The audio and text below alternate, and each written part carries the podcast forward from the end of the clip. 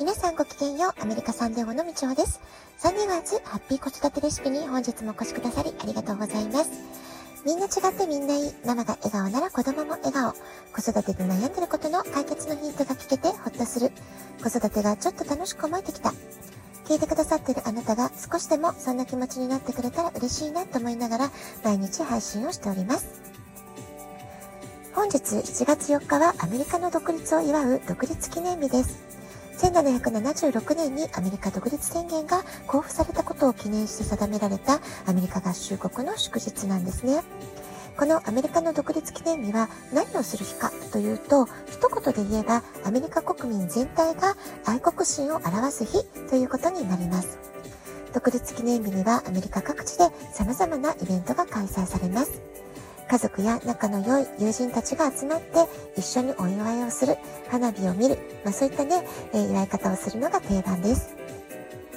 アメリカではインディペンデンスデイ、アメリカ独立記念日と呼ばれますけれども、えー、日常的にね、私たちが会話で言うときはそのまま日付を言うという感じなんですね。フォースオブジュライとかジュライフォースと呼んだりします。ですから、えー、この時期のね、挨拶っていうのは、ハッピーフォースオブジュライとかハッピーフォースと、まあ、そんな風にね、えー、挨拶をし合うっていう感じになっていきます。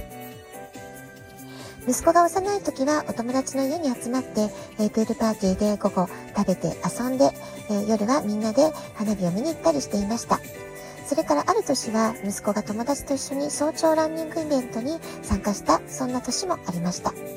えー、家族旅行で、えー、出かけた先の旅先で独立記念日を過ごした時は、えー、その土地のね、花火を見に行ったりということもありました。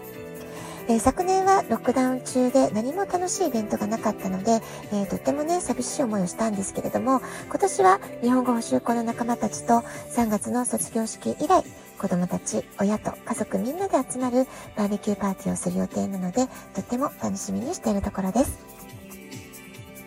補習校の運動会のお弁当の時によく作っていた夏野菜のピクルスとオリーブ、えー、それをね、作ろうかなと思ったり、えー、息子がスープ好きなのでビシソワーズ冷たいスープをね、作って持っていこうと思っています。日本人ママたちが集うポットラックはみんなね、お料理が上手な方が揃っているので、毎回とっても美味しくて、えー、すごく楽しみなんです。で、こういったね、アメリカで祝う、えー、独立記念日も私はちょっとすごく久しぶりだなって気がしています。というのもにせんじゅうはちねんとにせんじゅうきゅうねんの夏は私一人で日本に行っていたんですね。ですからしちがつにアメリカにいるっていうのがすごく久しぶりだなって感じがしています。にせんじゅうはちねんは父の病気のことで急遽帰ることになりました。にせんじゅうきゅうねんは母が春に亡くなりましたので、えー、その後夏に肩身明けの整理のために、えー、帰国ということがあったんですね。ただね、その、まあ、ちょっと、えー、悲しいこととかね、えー、ちょっと家族の事情だけではちょっと苦しくなっちゃうなってことで、その時は東京、静岡、福岡で子育てセミナーをしたり、メディカルアロマの勉強会をしたりってことで、えー、子育て後のキャリアプランを模索していた時期でもありました。将来的には日本とアメリカを行き来しながら仕事をしたいっていうね、まあ、そういう夢を私は、えー、もうさん、よねんまえから描いていたわけなんですけれども、えー、それを具体化するためにもちょっとセミナーをやってみようってことでね、にせんじゅうはちねんとにせんじゅうきゅうねんはさんかしょでセミナーをさせていただきました。で、去年もね、本当は春と夏に、えー、行きたかったんですけれども、パンデミックで全てがキャンセル、さらに先行きが見えない不安な時期が続きました。でもね、そういう苦しい時があったから、このラジオトークを始めることにもなったので、えー、人間、万事最後が馬。まあ、そんな感じでしょうかね。で、しかもね、私がカリフォルニア州にいたから、去年の夏、すごく落ち込んでいたのかもしれないな、っていうことをね、最近よく考えるんです。と言いますのは、話に聞いてはいたんですけれども、話としてはね、聞いてたんですけれども、先日テキサス州に行ってみると、えー、カリフォルニアの状況とね、全然様子が違ってたんです。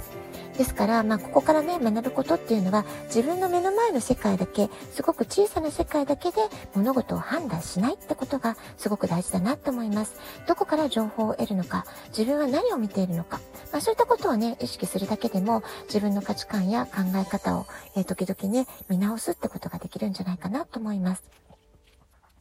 誰の目にも、身にも、誰の人生にも、えー、苦しいことや辛いこと、悲しいことっていうのはね、なんか周期的なものでね、必ず起こるようになってるんですよね。でも、それをどんな風に捉え直すかってことが大事で、すべてを自分が成長するためのフィードバックなんだ、栄養なんだっていう風に受け取り直すことができれば、えー、すごくね、前向きに、えー、前進していけるんじゃないかなと思います。つまり、あなた次第、自分次第ってことなんです。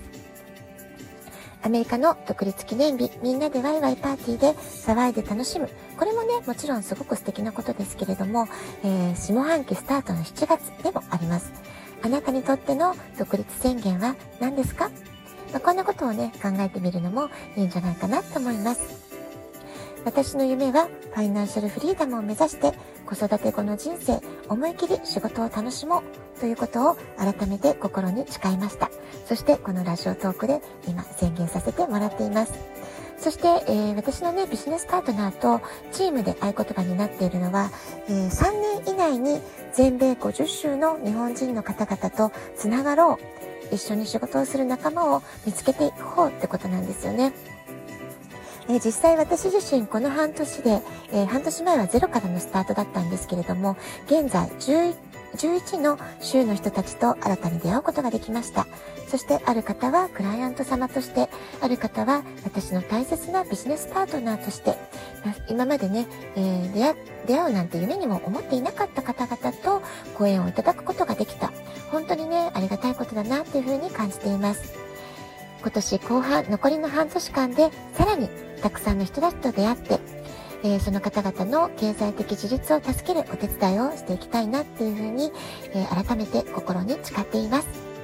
そして最近強く感じるのは、開運キーワードというのはデトックス、断捨離、瞑想、ポジティブ思考だなって、このよっつがすごく大事だなってことを私自身は感じています。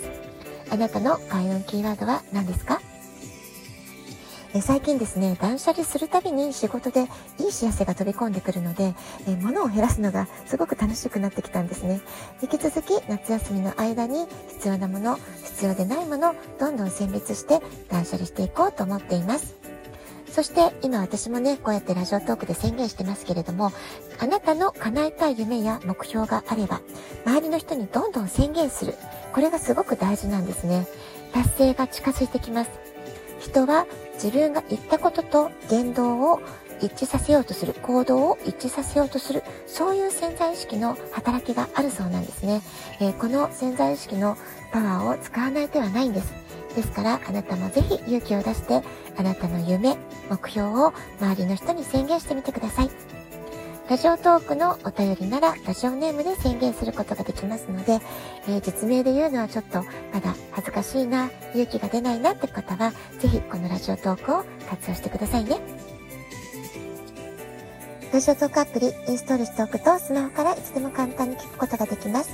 質問を送る、ギフトを送る、どちらからでもメッセージを送ることができます。あなたからのお便りお待ちしております。では今日はこの辺で、今日も素敵なお時間をお過ごしください。ごきげんよう、みちおでした。さようなら。